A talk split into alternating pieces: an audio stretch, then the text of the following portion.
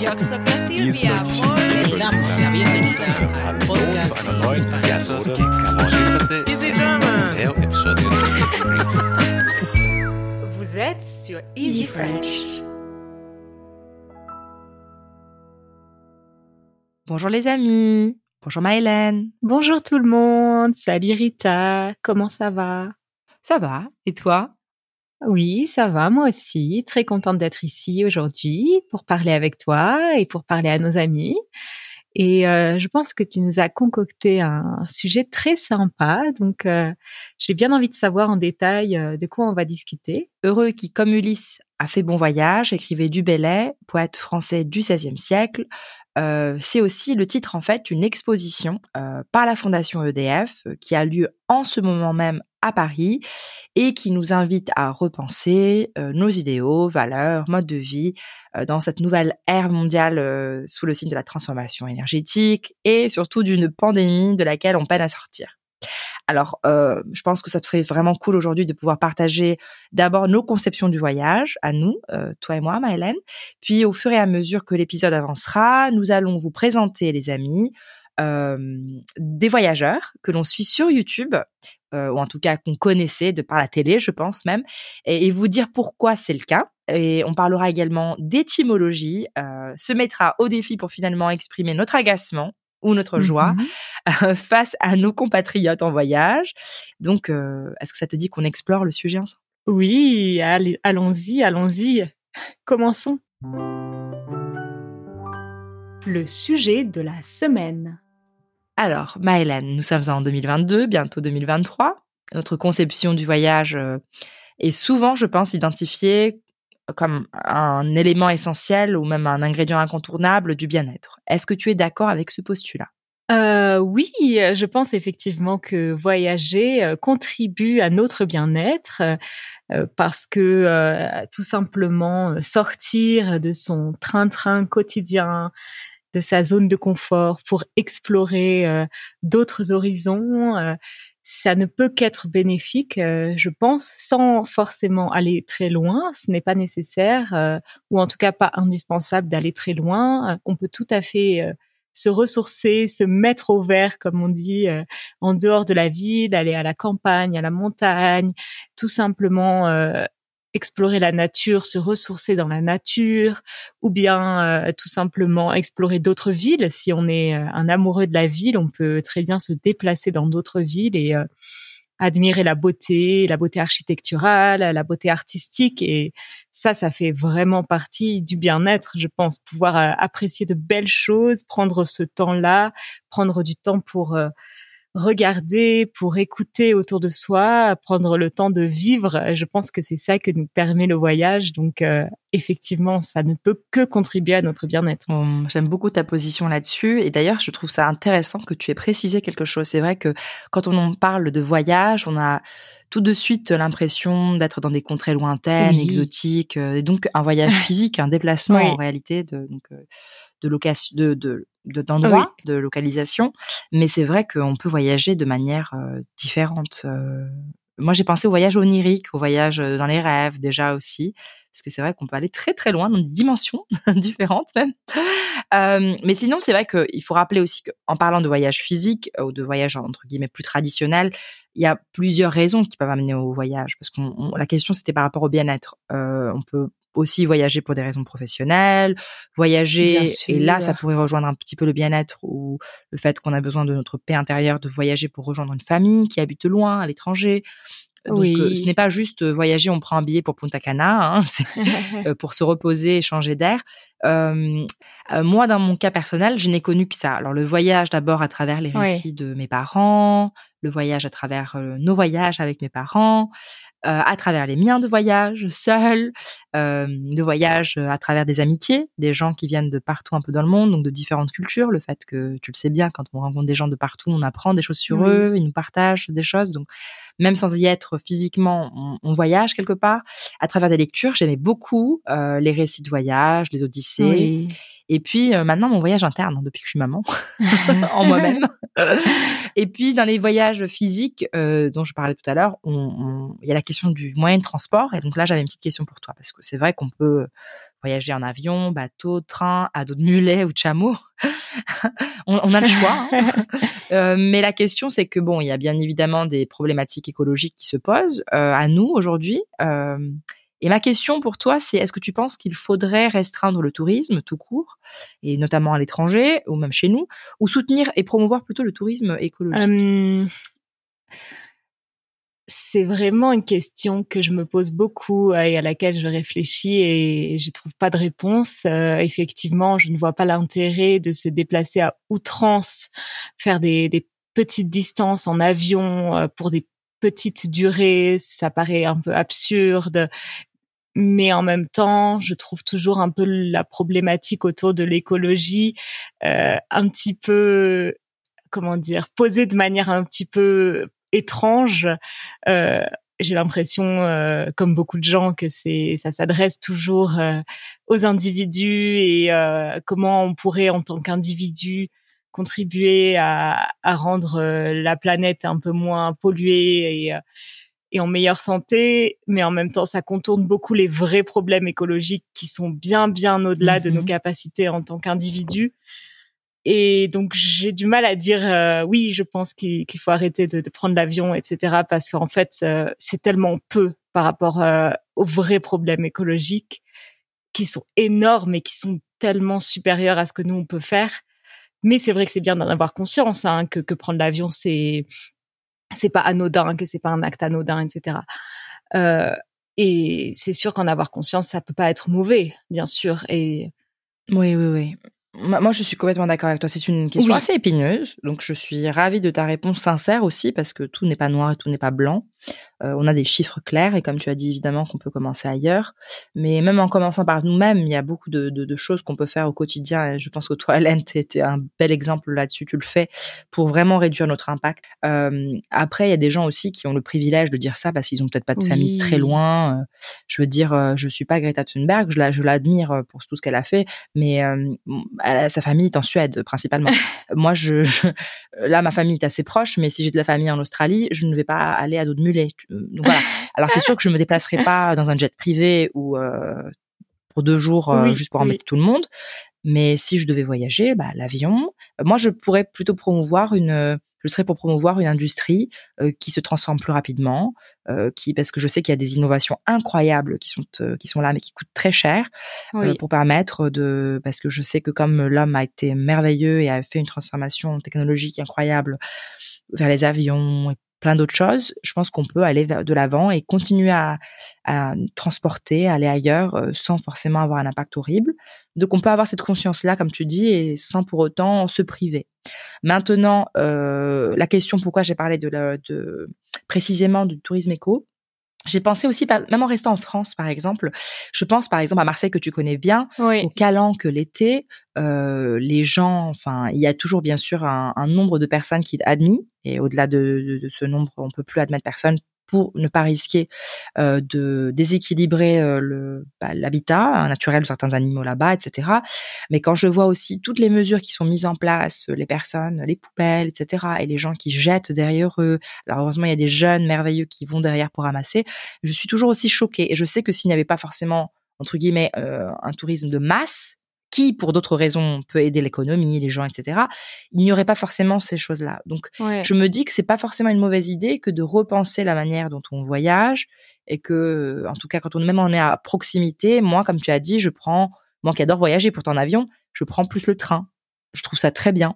Après, pour d'autres raisons, le train aussi, c'est pas forcément mm-hmm. parfaitement écologique, hein, mais euh, je trouve qu'en Europe, on a cette chance-là qu'on est très connecté, ce qui n'est pas forcément le cas par exemple aux États-Unis ou au Brésil, euh, pour des raisons autres euh, d'histoire et politique et de territoire.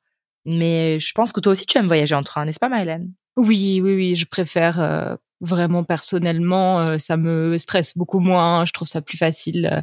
et oui, je je vois pas l'intérêt de, de c'est pareil beaucoup plus simple d'aller juste à la gare, de prendre son train, d'arriver là-bas, on est directement au centre-ville c'est c'est beaucoup plus euh, beaucoup plus facile, beaucoup moins stressant. Donc euh, je privilégie ça, oui. Oui. Bon, commençons comme tu l'as dit par voyager déjà euh, en nous-mêmes et voyager, faire des belles choses qui nous permettent d'aller de l'avant. après, c'est vrai qu'on a posé beaucoup de questions, enfin façon, on a soulevé beaucoup de questions, mais on n'a pas toutes les réponses. N'hésitez pas, les amis, à nous laisser votre avis, votre opinion euh, sur easyfrench.fm et nous dire ce que vous pensez du sujet et si vous pensez vous, également si que faut-il voyager en fait pour être heureux ou heureuse. Voilà, et je pense qu'on peut déjà passer à la minute culture. Allons-y. La minute culture. Alors Maëlène, je sais que quand j'ai préparé, j'ai pensé à toi en choisissant euh, donc ces deux chaînes YouTube, une que tu ne connais pas, je pense, que j'ai découvert dernièrement avec Rémi, et j'en parlerai un peu plus tard.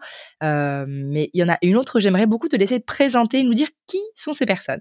Alors euh, déjà, je ne savais pas qu'ils avaient une chaîne YouTube parce que moi je les connais de la télévision il y a de nombreuses années peut-être une dizaine d'années.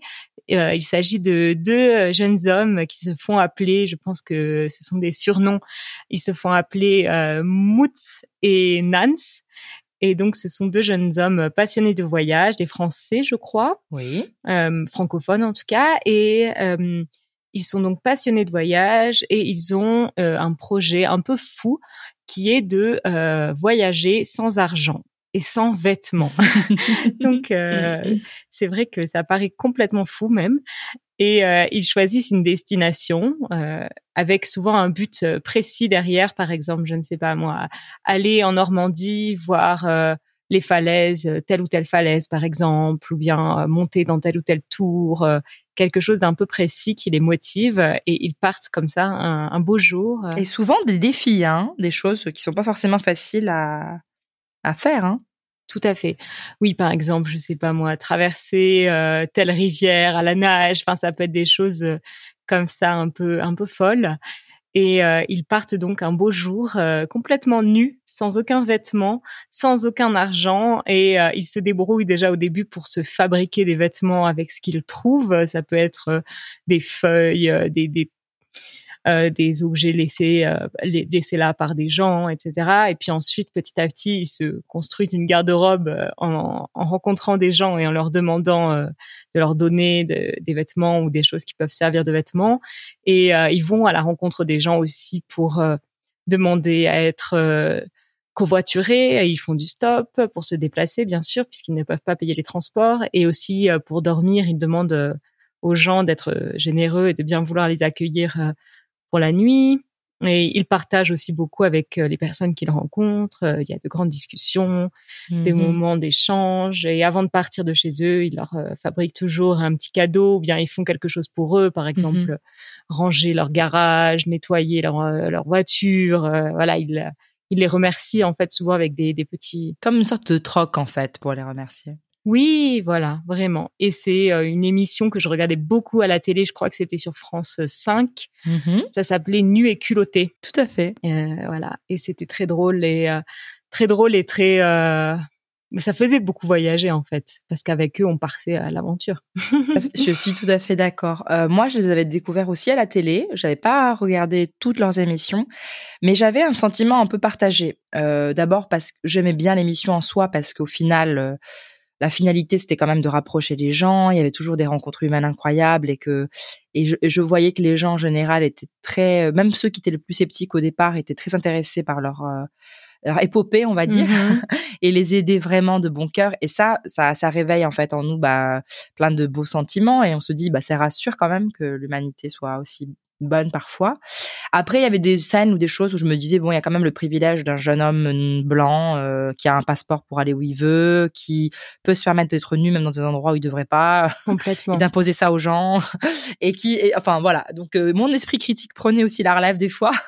Après, je sais que c'était pas des personnes mauvaises, hein, mais mais c'est vrai que je me dis bon, est-ce que euh, je suis sûre qu'on pourrait hein, en soi le faire, mais que les d'abord en tant que femme, ça ne serait pas les mêmes défis, et puis surtout si on, venait d'un pays euh, par exemple africain Est-ce qu'on pourrait faire pareil en venant en France ou en Europe pour se balader? Non. Évidemment que non. Donc euh, quelque part, moi j'avais un peu ce côté d'injustice, mais c'est pas parce que d'autres ne peuvent pas qu'il ne faut pas qu'ils le fassent. Hein. Donc euh, je les applaudis pour ça. Mais moi je voulais partager avec vous les amis un couple aussi que j'ai découvert dernièrement euh, bah, sur YouTube avec mon chéri. Enfin, c'est d'ailleurs lui qui me les a montrés. Alors, ça s'appelle Odyssée Architecture, euh, donc leur chaîne sur YouTube, et c'est un couple franco-belge qui, donc, euh, comme le, le, titre de leur chaîne l'indique, euh, ils sont architectes Mhm. et ils ont décidé un peu d'aller sur, sur un projet un peu fou, de faire un peu le tour de l'Afrique. Donc, euh, il y a quand même 54 pays. Ils les feront pas tous, mais quand même la plupart, à la découverte de l'architecture de chacun des pays et quelque part faire un vlog à chaque pays, expliquer à chaque étape ce qu'ils font. Et donc, je les ai suivis, je les trouve très sympas, adorables, vraiment très tolérants, très ouverts. Alors, bien évidemment, ils sont aussi privilégiés de pouvoir faire ça, mais ils partagent ça avec nous avec beaucoup de, de, de positivité et de joie. Et je trouve qu'ils parlent assez lentement quand même. Et c'est assez calme, en tout cas, les premiers épisodes que j'ai vus, euh, elles sont apaisants. Et je trouve que c'est très bien pour un apprenant du français d'écouter. On arrive à suivre facilement ce qui se passe. Et sur YouTube, ils proposent aussi des fois des transcriptions. Donc n'hésitez pas à les regarder, on les mettra dans les notes. Ouais, ça a l'air génial. J'irai aussi regarder. Ok, avec grand plaisir. En tout cas, ils commencent au Maroc et j'ai trouvé ça super ce qu'ils ont fait là-bas déjà. Donc euh, j'ai hâte de pouvoir voir la suite de leur euh, de leur petite balade et vadrouille en Afrique. Super. Bon, Mylène, euh, on passe à la section d'après. Allez. J'ai capté.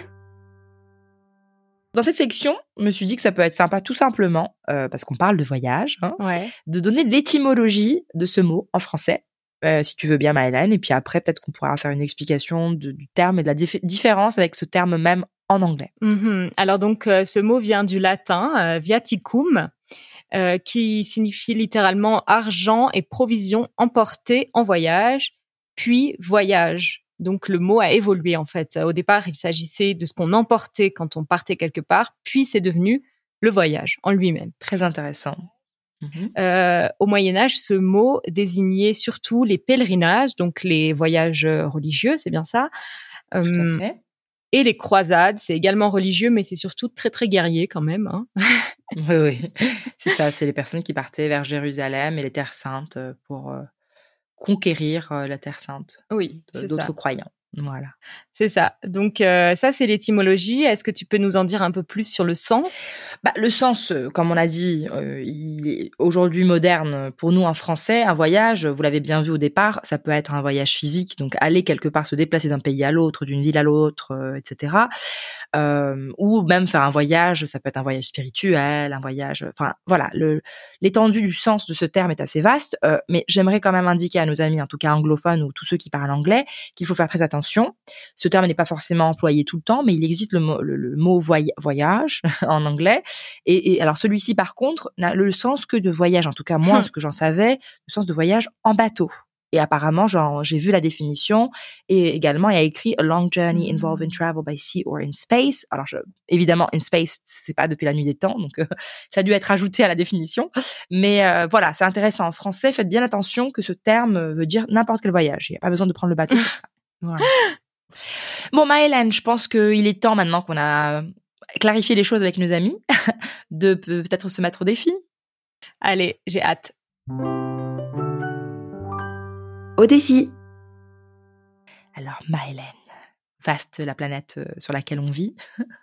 Elle est belle et grande et merveilleuse. Enfin, on commence à se faire nombreux quand même. Mais euh, il y a quand même encore des, des endroits qui sont inhabités. Euh, Alors, si on exclut ces endroits-là, j'avais envie de te demander, si tu devais choisir une région du monde, donc je rappelle encore une fois, habitée, où tu ne pourrais plus jamais mettre les pieds, laquelle ça serait et pourquoi? Oui, j'ai eu la chance de voyager un peu, mais il y a beaucoup de régions dans le monde où je n'ai encore jamais été, où je n'irai jamais, euh, parce que je ne pense pas pouvoir visiter euh, toutes les régions du monde. euh, et euh, et c'est pas grave, il y a beaucoup d'autres choses que je peux faire dans ma vie. Donc, je pense que ma priorité, ce ne serait pas d'aller dans les régions vraiment très froides.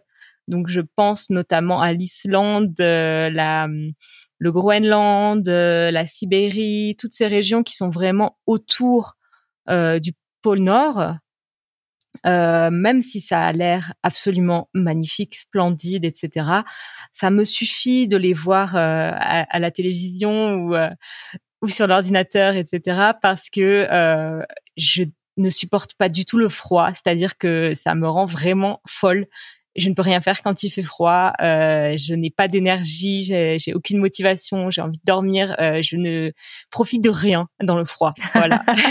ben écoute, je comprends et c'est très drôle parce que je pense que Bon, tu es une fille du Sud quand même, pas que du Sud, Ouais. mais du Sud aussi. Et, et je pense que je suis encore plus du Sud que toi. ouais, ouais. Et pourtant, j'adore le froid à l'hiver. Je sais, je sais. Après, pas toute l'année. Hein. J'aime bien que les Non. saisons changent quand même. Hein. Mais, euh, mais c'est vrai que je, je respecte ce point de vue. Moi, je pense que c'est hyper difficile. Il y a tellement d'endroits que j'ai pas vu encore et que j'ai envie de tout voir. mais tout, tout, tout, ouais, tout, tout. je sais, je sais. Alors je me dis, c'est vrai que s'il fallait discriminer, et ça fait sens euh, le choix que tu fais, moi je suis tellement quand même fan des pays scandinaves, etc., que l'Islande, euh, non, j'aimerais bien quand même y aller un jour.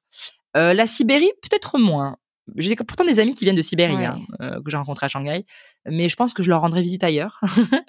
mais euh, mais ça peut toujours être, ça a toujours un truc intéressant, tu vois, au niveau de voir comment Ah les oui. gens vivent et tout. Tu te souviens, je t'avais dit qu'un de mes rêves c'était d'être anthropologue, peut-être. euh, Tu m'avais décrit ça comme ça. oui. Donc je pense vraiment que au contraire, plus c'est lointain, plus c'est différent, plus ça m'attire. Mais c'est vrai que Mhm. j'ai pas le choix là. Je peux pas dire bah je préfère aller en Sibérie, euh, faut être honnête, tu vois, que d'aller, je sais pas, continuer de pouvoir aller là où il y a des lieux culturels, voilà, d'institutions. Euh, je pense que si je devais choisir, ça serait honnêtement parce que même les pays qui sont en guerre, je leur prie qu'ils ne le soient plus pour pouvoir euh, ou repartir ou y aller. Euh, je- J'essaie de voir un truc, mais vraiment honnêtement trouver un critère de sélection à part le froid. Parce que je demande pas à y vivre, hein, c'est pour y mettre les pieds rapidement, tu vois. Mais bien sûr. Euh, je pense, je pense, c'est difficile. hein. Waouh, waouh, waouh, waouh, waouh. Vraiment, Ouais. j'ai posé la question en pensant à toi qui allais répondre, mais j'ai pas réfléchi à la question. Ben moi, j'avais une autre idée. Je sais pas si toi, tu vas trouver ça intéressant ou pas. Mais euh, non seulement je supporte pas le froid, mais aussi j'ai peur euh, à la montagne.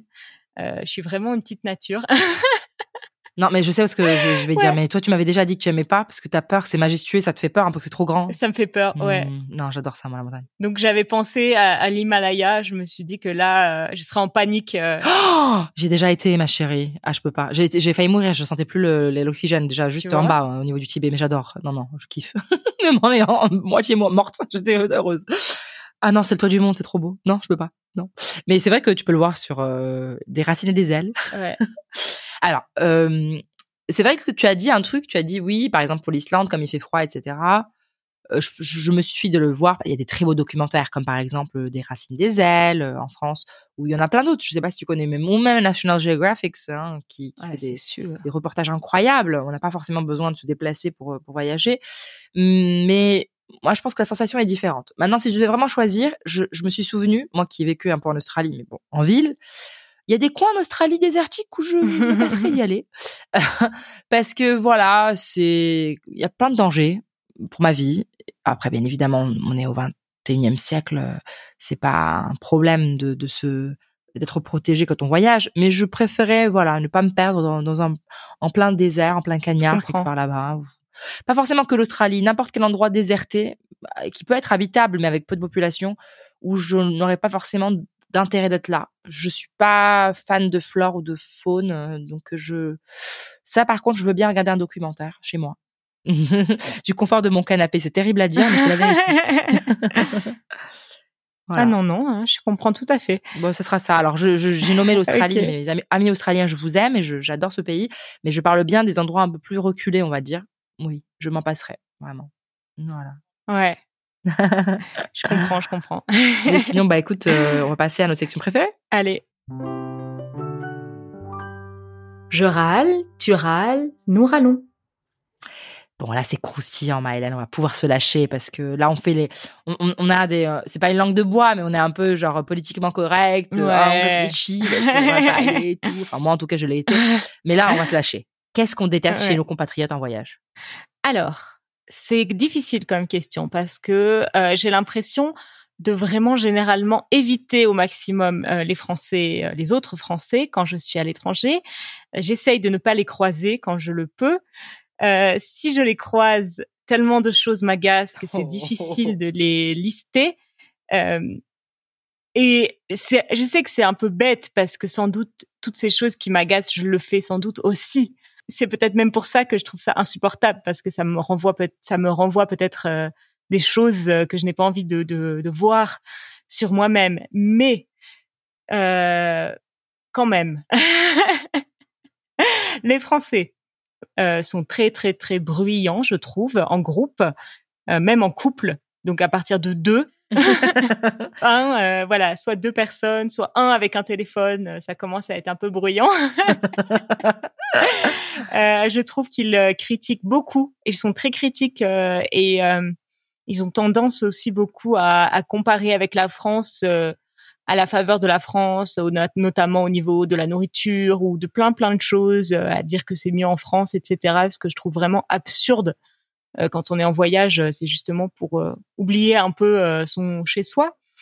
Et euh, qu'est-ce qui m'agace aussi Euh, Le fait qu'ils qu'ils font pas beaucoup d'efforts pour euh, parler les langues étrangères. Je trouve ça un peu dommage et un petit peu agaçant et parfois même ça me fait un peu honte.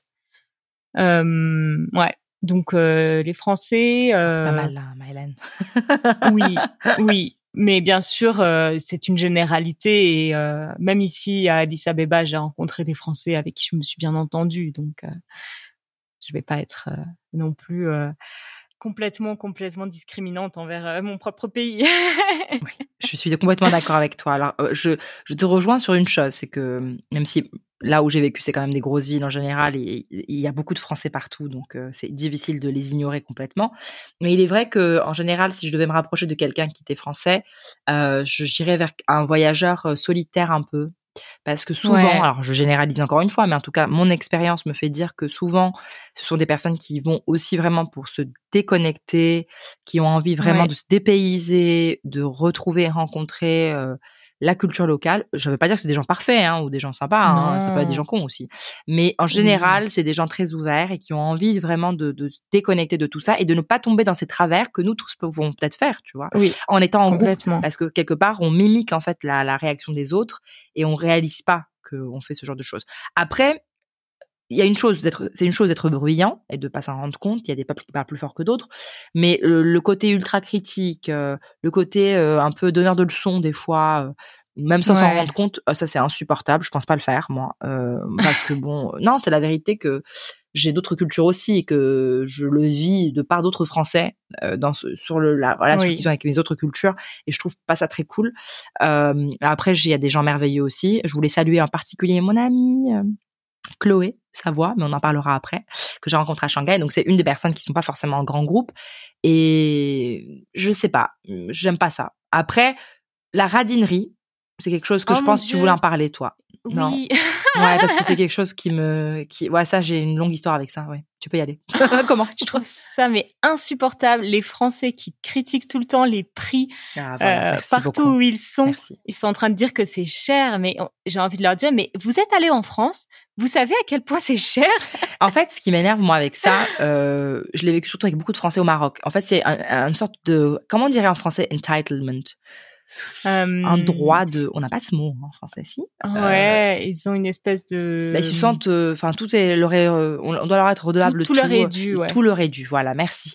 Euh, en fait, ils arrivent. Bon, je peux comprendre que des gens puissent voyager avec des budgets différents, euh, qu'ils ne puissent pas être capables de se permettre tout de tout acheter, ça c'est une réalité, mais en- dans ce cas-là, il faut dire je n'ai pas les moyens et non pas c'est cher.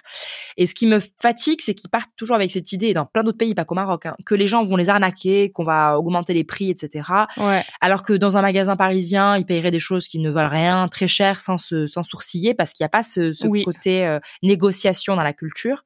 Et ils estiment que c'est voilà, c'est vraiment le prix, alors que c'est pas la valeur, et qu'ils vont des fois dans des magasins, par exemple, de bijoux traditionnels, de choses où la personne a travaillé, il y a une art, il a passé un temps, et ils sont là en train de, de négocier, pas un peu, mais beaucoup.